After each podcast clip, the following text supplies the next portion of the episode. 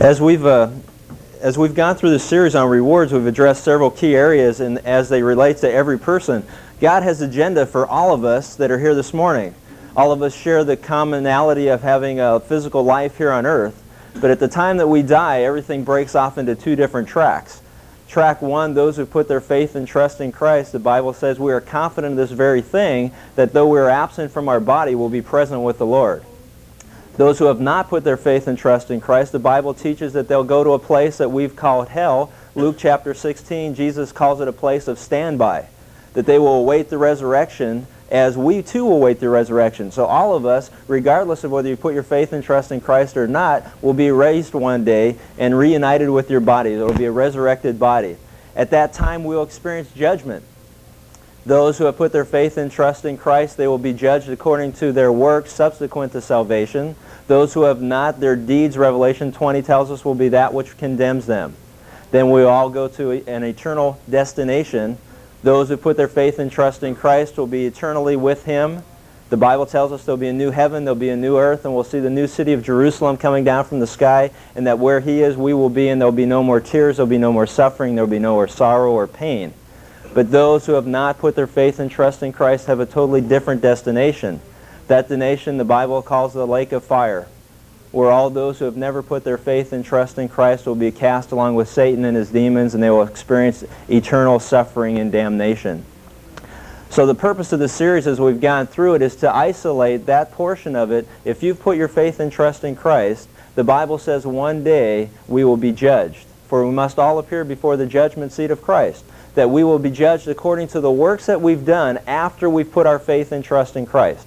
So there are a lot of areas that we've addressed throughout this series. We've looked at who will be evaluated and for what reason. We've looked at what will happen to us at this evaluation. All of us will appear before the judgment seat of Christ, will be evaluated for the works that we do while here on earth in the flesh. We know that it will take place at the second coming of Christ. And we also know what works will earn a reward and what works will not. Now the question then is, how do we earn God's reward? If we will be judged one day for the works that we do while in the flesh, if these works are what will gain us um, a reward as far as God is concerned, the big question then comes up at this point in our series, how do we earn God's reward? Since and if it is so that we will be rewarded, how do you earn a reward by God? It's been said that there are four different types of speakers. And uh, the first type of speaker is those who uh, do not have any notes and you don't have uh, any idea how long they'll speak. The second type of speaker are those who put down on the podium in front of them their notes as they read them off one by one and you have an idea how much is left. Now those are the honest ones. Then there are also those who cheat by putting each sheet of notes under the previous sheet of notes and continue to do this so you never really know how long this is going to take. And it says worst of all are the ones who put their notes down and do this only to then pick it up and start on the other side. well, I found out last week that I'm, there's a fifth category, and I fit into it, and that is the category of the one who says there are going to be 11 ways to earn God's rewards, and they cover two of them in 30 minutes, and all you engineer types are out there trying to figure out how he's going to do nine in the next 10 minutes. and as you come up to me later, you say, boy, I was wondering how you're going to do that. And then they're all sitting there figuring out, okay, if it takes them two, 15 minutes per point, there are 11 points. This series will go to March. so just to let you know, I, I realize I fit in that category, and I'd almost apologize if I cared what you thought. so what, what we're going to do this morning, uh, could you imagine if the next pay period you went in to pick up a check from your boss, it's pay time. You go in and you go to pick up your check, and your boss looks at you and says, um, I'm sorry, um, there's not going to be a check for you today. And you say, well, why not? So, well, because what we've noticed you've done over the last week or two weeks, however often you get paid, are not things that are on your job description, and that, therefore we don't feel like we should pay you anything. What? I mean, would you like to know that? Could you imagine going before the judgment seat of Christ someday, and you think you're going to be rewarded for this performance that you've lived on this earth, and he says, you know what? All, all the things that you did weren't things that I ever said you'd get rewarded for. So if you're here expecting anything from me, you are wrong and you're not getting anything. Now that sounds unfair, doesn't it? And it would be unfair if the Bible didn't teach on how to earn rewards.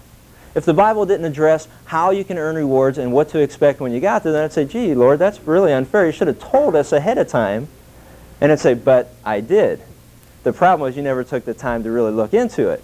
So what I'm here to do is to help you and I so that one day as we look forward to this evaluation, we can stand before the judgment seat of Christ and say, Lord, we did the things that you told us to do. We won't even have to say that because at that point he'll say, well done, my good and faithful servant. Because you took me serious when I said to do it this way and not this way. And because you've taken me serious, enter into the joy of your master. And we're going to experience a tremendous reward structure that God himself has set up. In, in 1 Corinthians chapter 3, look at that for a moment before we hit the overhead. 1 Corinthians chapter 3 summarizes to a great extent everything that we've been talking about. 1 Corinthians chapter 3 starting with verse 10. If you're sitting next to someone who, you know, the other bad thing is that, you know, you have these overheads, it's kind of like watching TV every week, isn't it? You, develop a habit of, well, uh, I forget how to use my Bible. But I like it on the big screen. so if you got someone next to you, help them out. 1 Corinthians chapter 3, starting with verse 10. We read, According to the grace of God which is given to me, as a wise master builder, I laid a foundation, and another is building upon it. We know that foundation is Jesus Christ, and that only the works that are done built upon the foundation of Jesus Christ are going to stand up. It says, But let each man be careful how he builds upon it. This morning we're going to take a look at how to carefully build upon that foundation which is laid, who is Jesus Christ you and I will look at how we can earn a reward by being very careful as to what we do with our lives. The things that we do, we need to consider very carefully what we're doing. Says, For no man can lay a foundation other than the one which is laid, which is Jesus Christ. Now, if any man builds upon the foundation with gold, silver, precious stones, wood, hay, straw, I want you to consider this morning as we go through this material that these are the things that he is talking about. When you look at the gold, silver, precious stones, wood, hay, and straw, I want you to think about that which God is saying. If you do these things, they will earn a reward. Because that's the precious building material upon which we need to build upon the foundation that's already laid. It says, each man's work will become evident. For the day will show it because it is to be revealed with fire. That is judgment. When it says revealed with fire, always um, has to do with judgment in the Bible. So the judgment seat of Christ that will appear is what we're talking about when it says the fire itself will test the quality of each man's work. If any man's work which he has built upon it remains, he shall receive a reward. If any man's work is burned up, he shall suffer loss, but he himself shall be saved, yet so as through the fire. There are going to be many of us who have put our faith and trust in Christ, actually all of us, but there are only going to be some of us who are ever going to earn a reward. The Bible is very clear that though we are saved, we will have nothing in our life that we can look back upon that will be rewardable at that day when we face judgment. So the question now comes in 11 ways to earn God's, God's reward. How to earn God's reward. We looked last week, John MacArthur in his uh, commentary on Matthew said it's neither selfish nor unspiritual to do the Lord's work for a motive that he himself gives and is followed. We know that the Bible says that in Hebrews chapter 12 that Jesus Christ endured the cross looking forward to the reward or the joy that was set before him, despising the shame. Our Lord himself looked forward to the day that God himself would exalt him at his right-hand side. And the joy that would be found because of his death and his resurrection, that those who put their faith and trust in him could too look forward to that day where we would enter into the joy of his master. There was a great day that was coming because of his death and resurrection. And it says that Jesus Christ endured the cross despising the shame because he was looking forward to the joy that was set before him. And we are included in that joy. So 11 ways, I almost feel like I'm doing a, um, a David Letterman routine. 11 ways to earn God's reward. Number 11. Number one, well, we work this way. We saw last week by entertaining people who cannot reciprocate. The Bible teaches us that, that there is a, we can earn the reward of God by entertaining people who cannot reciprocate.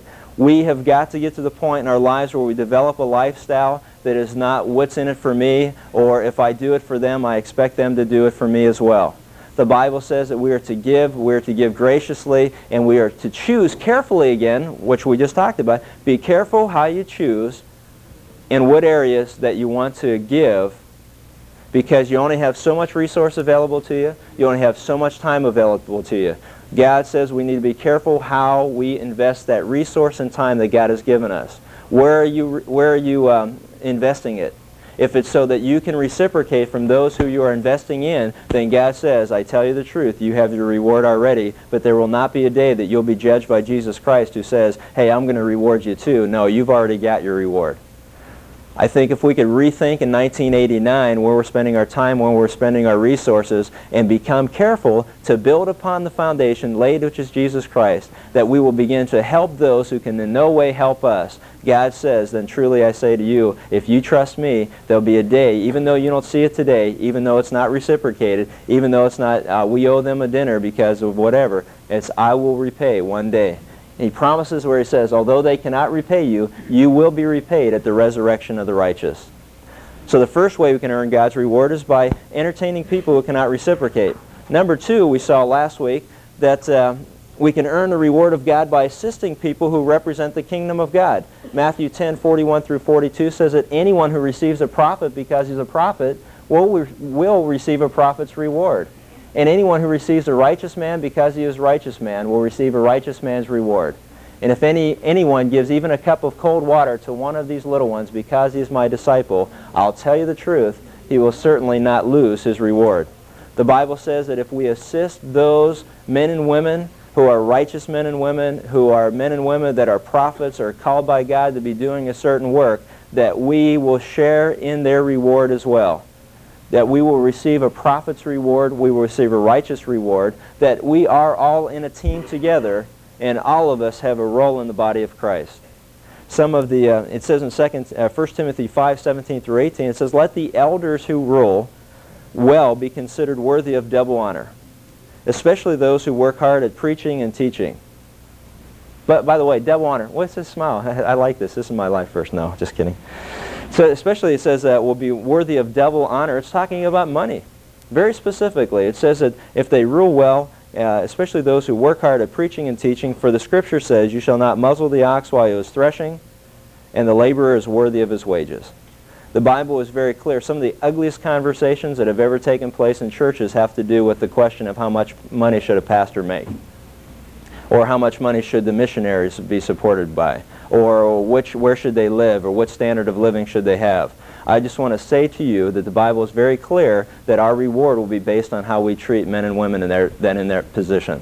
So we need to be very careful, again, how we choose to build. And the Bible also is very clear that the standard by which you judge is the standard that you shall also be judged.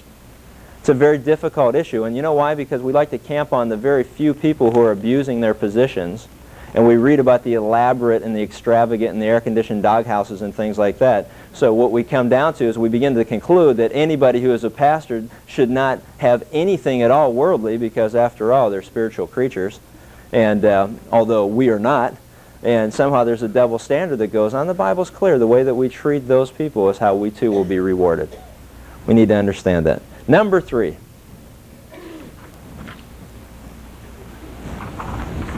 The Bible is very clear. If you want to earn a reward by God, we need to give of ourselves or our stuff without fanfare. Matthew 6, stuff. That's uh, it's Greek, I think. Uh, uh, well, you know what it is, though. It's not like I got to explain it. Matthew 6, be careful not to do your acts of righteousness before men to be seen by them. If you do, you will have no reward from your Father in heaven. So when you give to the needy, do not announce it with trumpets as the hypocrites do in the synagogues and on the streets to be honored by men. I tell you the truth, they have, the, they have received their reward in full. But when you give to the needy, do not let your left hand know what your right hand is doing, so that your giving may be in secret. Then your Father, who sees what is done in secret, will reward you. The Bible says that if you want to earn a reward by, from God, that is to uh, give anonymously of yourself and of your, your possessions.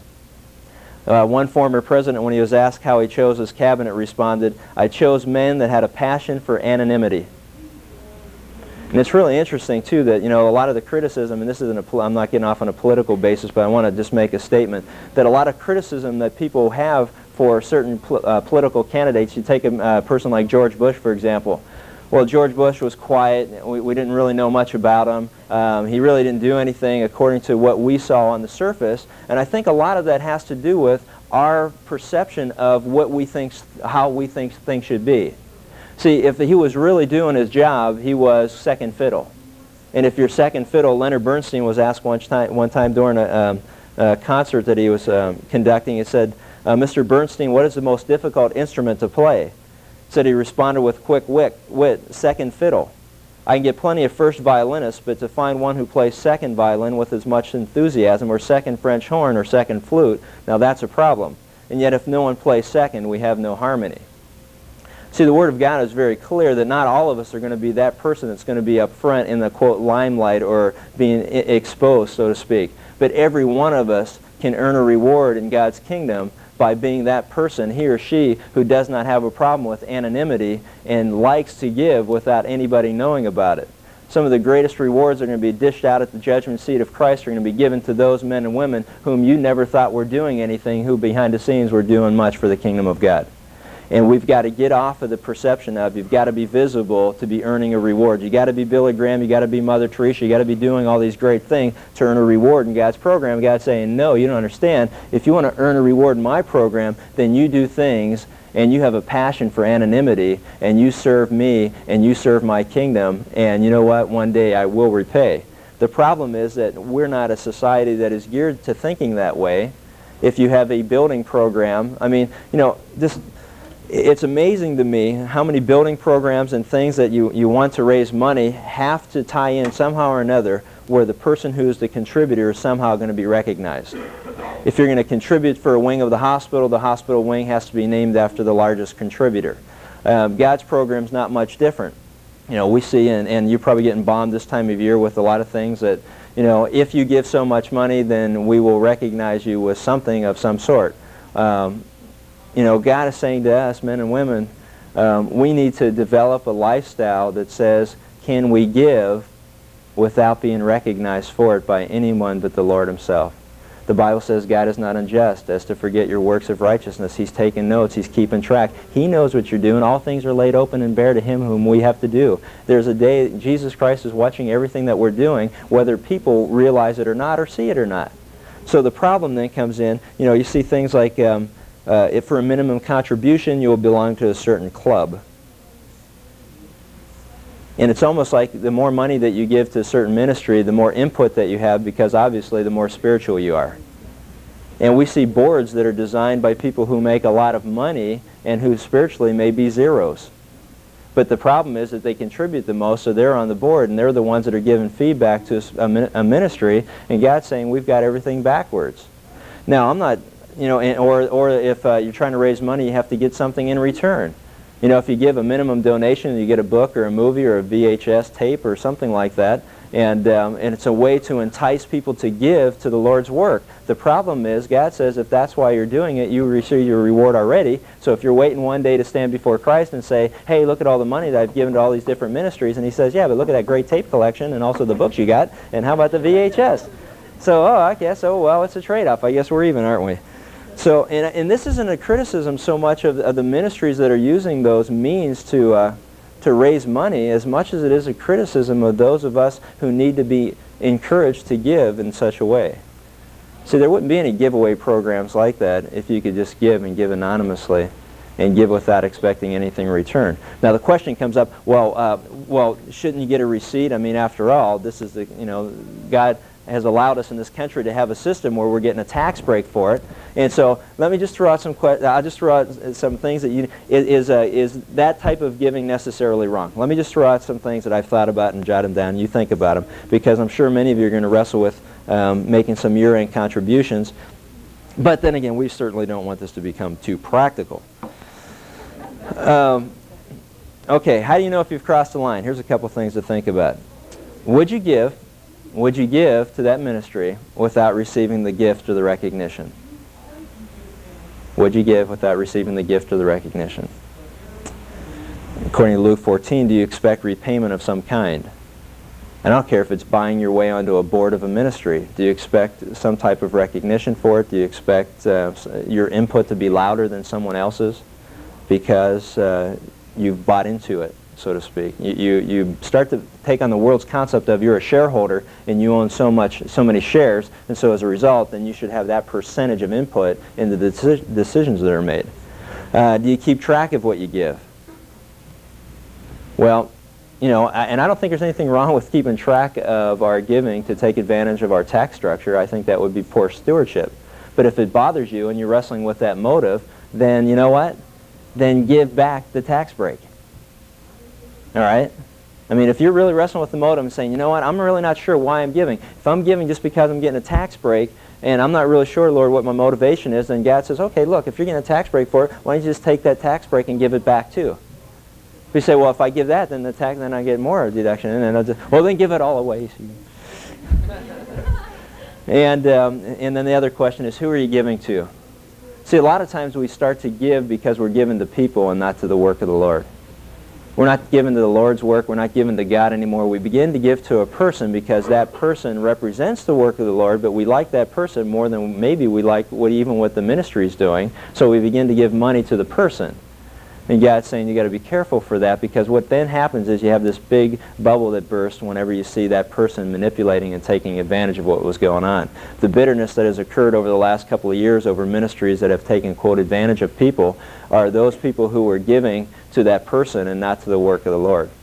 See, when you begin to give to people, you set yourself up for great disappointment. But if you trust the Lord that I'm giving because I, I want to invest in this ministry, I want to invest in the results, and the Bible says if we invest in those results that we're equal partners in it, and I want to be a part of it, even though I don't have the time to be out there fighting and doing it, I want to be involved in it. And anything goes wrong, the Lord says, hey, your motives were pure, you invested in the right thing, and I'll deal with the people that are manipulating the system. Don't worry about it. So the question is, this isn't anything new. In Romans 16 it says Erastus, who was the city treasurer, his name was found on a piece of pavement that he donated to Corinth. I mean, it's like, so, I mean, this isn't a new problem. This problem's ongoing. But the question is, can you give of yourself and of your stuff without anybody knowing about it? Can you develop a passion for anonymity? Number four, the Bible says you can earn a reward by praying to God without anyone hearing but God himself. Matthew 6, 5 and 6 says, And when you pray, do not be like the hypocrites, for they love to pray standing in the synagogues and on the street corners to be seen by men. I tell you the truth, they have received their reward in full, but when you pray, go into your room, close the door, and pray to your Father who is in heaven. Then your Father who sees what is done in secret will reward you. See, I want you to notice something as we go through this. You do not have to be one of the superstars of Christianity to earn a reward in the kingdom of God. There isn't a person sitting in this room who can't help someone who has a need that can't reciprocate. There's not a person in this room who cannot help someone who's in, the ministry, in a ministry position and cannot reciprocate. There's not a person sitting in this room who cannot uh, give of themselves anonymously, and there's not a person sitting here today who cannot pray for the cause of Christ or for other believers or even those in the world that cannot pray anonymously there's not one of you here who is without excuse, including myself.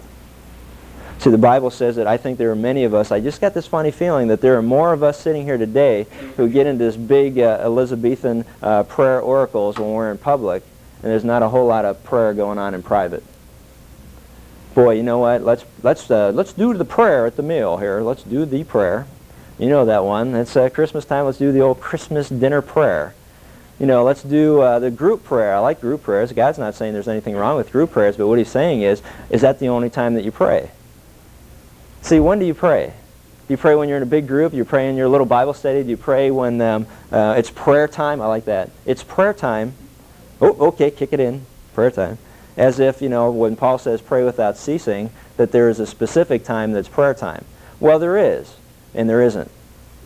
See, God is saying that each one of us, that every one of us has the capacity to be able to, to approach the throne of grace with confidence, to be able to go to the Lord in prayer, to be able to pray for the needs of those who are around you, including yourself.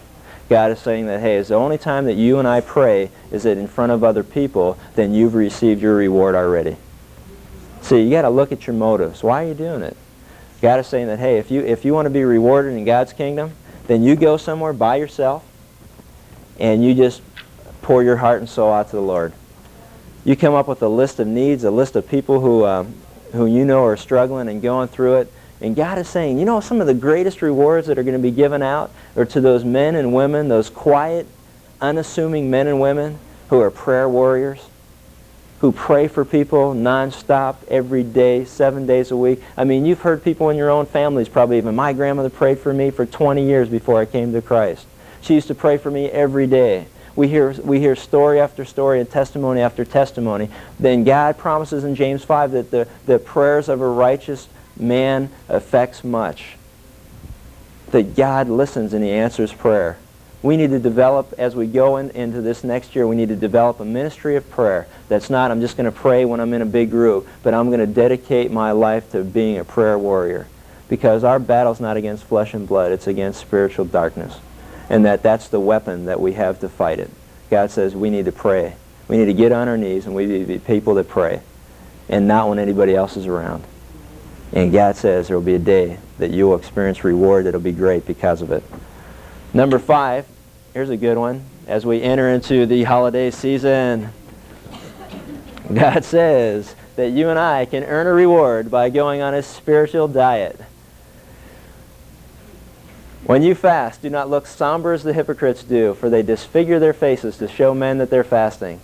I tell you the truth, they've received their reward in full, but when you fast, put oil on your head and wash your face, so that it will, be, that it will not be obvious to men that you are fasting, but only to your Father who is unseen, and your Father who sees what is done in secret will reward you.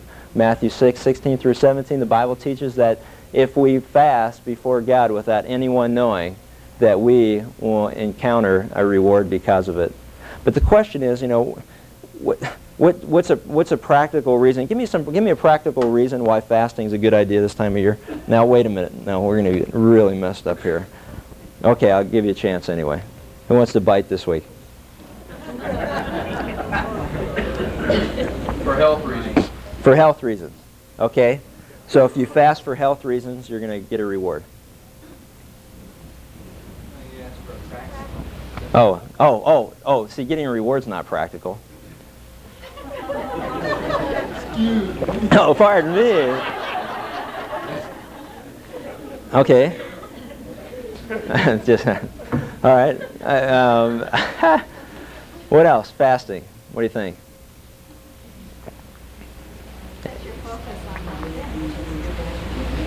Okay, yeah. What's the whole purpose of fasting? Cleansing, prayer, to be able to set your focus. You know what? Let me let me give you an example. Are you ready for something? Look at um, uh, Luke. Um, what, what chapter is that? Luke. Anyway, turn to Luke, and I'll figure it out when I get there. Luke. How about Luke 11? Luke 11. You're going to have to turn faster if you expect me to get everything done. See that? I knew it wasn't my fault. Luke 11. Is this right? That's not right. That doesn't look right at all. And I know it's in Luke. How about Luke 10? We're looking for Luke 10. Luke 10, yeah, it looks a lot better. Don't you like that when you pick a passage, you start reading, you're going, I don't know, I think I can make it work, but I don't think so.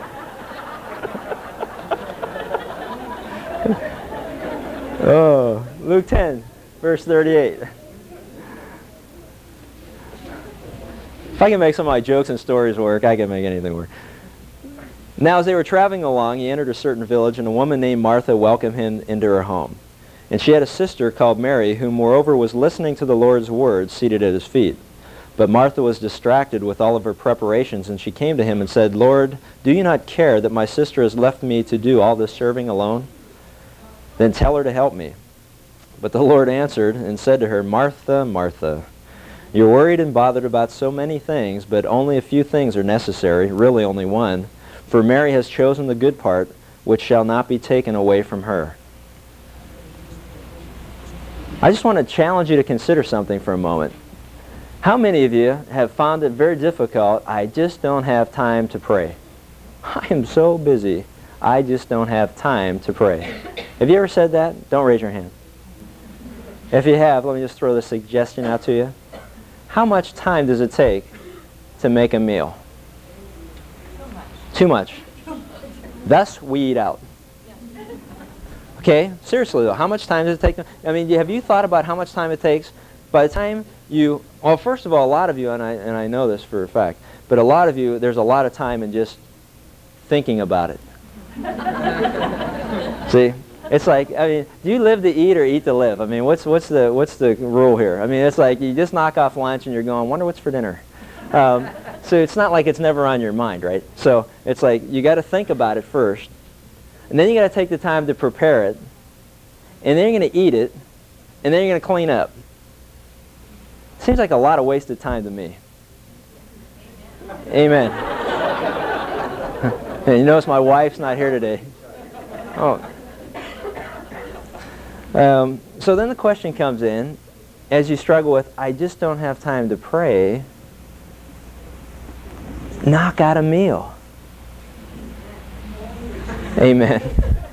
Well, just, I mean, God's saying that, you know what, if you fast, not many of us fast anymore. I can tell. you don't have to say anything. But it's like, and if we do, it's for the wrong reason. It's because, well, we're on a diet, so you're sitting there thinking, I'm going to get rewarded for going on a diet. Oh, this is great. This is good news. No, God's not saying that. He's saying that I will reward you if you take that time and that you fast in prayer and you're serious about something that's on your heart. See, this, the, the level of seriousness is going to be indicative of how much time you're willing to put into praying about it. I mean, if you got a burden about something or somebody, God is saying, are you serious enough about it that you can take time and you can fast and you can miss a meal and you can pray about it specifically, that you can bring it to me then I know that you're serious about it. See, the Bible says if you'll take time to fast and pray, that God will honor that. Not only honor it maybe even today, but he'll also honor it with a reward in heaven. There isn't anybody in here who doesn't have a lunch break or any kind of break during the week that they can stop, they can skip a meal, and that they can go to the Lord in prayer. You know, in 1 Corinthians 7, the Bible says that we are to with, uh, uh, not withhold, but to, uh, to come to agreement in the area of sex in a relationship. That if we are to set aside the time that we devote to sex for prayer, that that is an, uh, an acceptable thing to do before the eyes of God. It's a mutual agreement. Let's set aside this time and let's pray. And if God says it's important enough to set aside sex, then I know it's important enough to set aside a meal. And that's just the way it is. 1 Corinthians 7. Set aside some time and pray. How many can do that? Every one of us that are here this morning. You can earn a reward in the kingdom of God. Bible says in Matthew 6, 19 through 20, that we can earn a reward by, from God by transferring assets from earth to heaven. Says, Do not store up for yourself treasures on earth where moth and rust destroy and where the thieves break in and steal, but store up for yourselves treasures in heaven where moth and rust do not destroy and where thieves do not break in and steal. For where your treasure is, there your heart will also be. The Bible is very clear that where our heart is, that's where our treasure is. And if you and I have hearts that are set on the things of this world, then God's saying that's exactly where our treasure is going to be. But if our eyes are focused on a world that we can't see, and by faith, it's without it, it's impossible to please God. But we can believe that what God is saying is true, and we can focus our attention on that which is going to happen in the future, and put our heart there and our treasures there. Then God knows that it goes hand in hand. That you and I can earn a reward by transferring our assets from here to there. And the nice thing is, you know, the Bible never talks about self-denial in and of itself. It's never a matter of forgetting it and leaving it. Jesus Christ himself said, hey, it's taking it from here and it's putting it there where it's going to be multiplied a hundred times and where it's going to be inexhaustible. He's not saying this is a nothing for in it for you program. He's saying, hey, look, if you can deny yourself today, if you can place it up there, and you can invest in the kingdom of God, one day you're going to catch up with it, and it's going to be multiplied a hundred times, and it's not going to exhaust, and it's a lot better off for you there than it is here where it's going to perish. Number seven. Blessed are you when people insult you, persecute you, and falsely say all kind of evil against you because of me. Rejoice and be glad, because great is your reward in heaven, for in the same way they persecuted the prophets who were before you. Matthew 5, 11 through 12 says that we can earn a reward in the kingdom of God by suffering abuse for what we believe. This is a reward that is earned, and it is not initiated, but it's based on our response. When you and I are persecuted for the sake of Christ in, our, in the business world, in our family situations, wherever it is, God is not saying that we need to initiate to be persecuted. We don't have to do anything. That's going to happen in and of itself. He's saying that you will earn a reward by how you respond to how you are treated. Jesus Christ himself was a perfect example. In 1 Peter chapter 2, he said that he laid this as an example for us, who though he was reviled, did not revile in return, who was threatened, did not utter any threats, but he entrusted himself to God himself, who judges righteously. This is an area where every one of us, if you are persecuted for the sake of Christ, the way you respond to that persecution is going to determine whether you earn a reward or not in the kingdom of God. Jesus said that he's watching it, he sees it, and, he, and blessed are you who are persecuted for my name's sake. How many of you are persecuted for the sake of Christ? God is saying the response is going to determine whether you get a reward. Number eight, you can earn a reward in the kingdom of God by pleasing God with your performance at work. Colossians 3, 22 through 24 says, Slaves, obey your earthly masters in everything and do it, not only when their eyes are on you and to win their favor, but with sincerity of heart and reverence for the Lord Whatever you do, work at it with all your heart as working for the Lord, not for men, since you know that you will receive an inheritance from the Lord as a reward. It is the Lord Christ you are serving. There is not a person that's sitting here this morning who, if you're in the marketplace of some sort, is not tempted with skating every now and then. Nobody's watching, nobody's looking, no one knows what's going on. I think I'm going to take a breather. See, you and I have a greater accountability to God himself. If you have put your faith and trust in Christ, your accountability shifts from that earthly boss that you have to Jesus Christ himself, who will evaluate you on what you're doing 9 to 5 every day of the week. See, you and I have an opportunity to skate, and we know it. Only you know whether you're given 100% in whatever responsibilities you have. Only you and the Lord know if you're given 100% in the responsibilities that you have. You can blow smoke at the people all around you. And I know it just from the standpoint that, you know, if you're in a, in a sales type of position, oftentimes, I mean, you work harder and have no results, then sometimes you don't do anything and they just pour your way. And the world would look at it and say, man, look at this guy selling. He's just cranking up a storm. He is doing great. And the guy's out golfing five days a week. And for some unknown reason, they're just benefiting from it. And so God is saying, look, you know and I know that you're just blowing smoke at everybody. So knock it off. Give it 100%. Are you giving 100%? There isn't one of us here who, when we're tempted to skate, can't turn it over to the Lord and say, Lord, I want to please you. I want to honor you in what I'm doing. And I'm going to go ahead and I'm going to give it 100% when I have the choice to maybe not. There isn't a person here that can't earn a reward by doing that. Number nine. This is great. How many know people that don't deserve to be shown kindness? So we enter into the holiday season. This, let this be your life verses. By showing kindness, you can earn a reward by showing kindness to undeserving people. And as far as I can tell, that's just about everybody that we know. I mean, really, if you think about it, who deserves it? I don't deserve it. You don't deserve it. But God's saying if you show kindness, if you love those who love you, what credit is it to you? If you do good to those who are good to you, what credit is that to you? And if you lend to those from whom you expect repayment, what credit is that? But love your enemies, do good to them, and lend them without expecting to get anything back. Then your reward will be great, and you will be sons of the Most High, because he is kind to the ungrateful and to the wicked. God, help us to see that we ourselves aren't deserving of any graciousness shown us by God. And as a result, he lays out the same example as you're wrestling with people who don't deserve to be shown kindness, realize that as you extend them kindness, even though you may not even want to do it, you may not even like to do it, but it's a matter of trusting God that what he's saying is true. If you show them kindness, he's going to repay it, and it's going to be a lot better than the aggravation you're putting up with that you think you're going through to show kindness to somebody who doesn't deserve it. Number 10. You can earn a reward in the kingdom of God by serving God as a leader in the church. It says, To the elders among you, I appeal to you as a fellow elder, be shepherds of God's flock that is under your care, serving as overseers, not because you must, but because you're willing, as God wants you to be, not greedy of money, but eager to serve, not lording it over those entrusting to you, but being examples to the flock. And when the chief shepherd appears, you will receive the crown of glory that will never fade away. First Peter tells us that you can earn a reward by serving God. See, sometimes, you know, it amazes me when you look around the church at people that are in serving positions. Doesn't you ever wonder why they do it? It's like, why do they do this? I mean, you go down to the kids program, you go down to the nursery, you go down to all these different areas of the ministry here at this church, and you go, why are these people doing it? Well, they may not realize it or not, but God is saying that if they're doing it, He's noticing, and He will repay, and they will be blessed for it, and they will be rewarded handsomely for it. But the question is, there isn't anybody here who cannot, in some way, shepherd their own little group. That's why I'm convinced that discipleship is the way to go. There are many here who think that you don't know a whole lot, but you sure know a lot more than somebody who just came to Christ.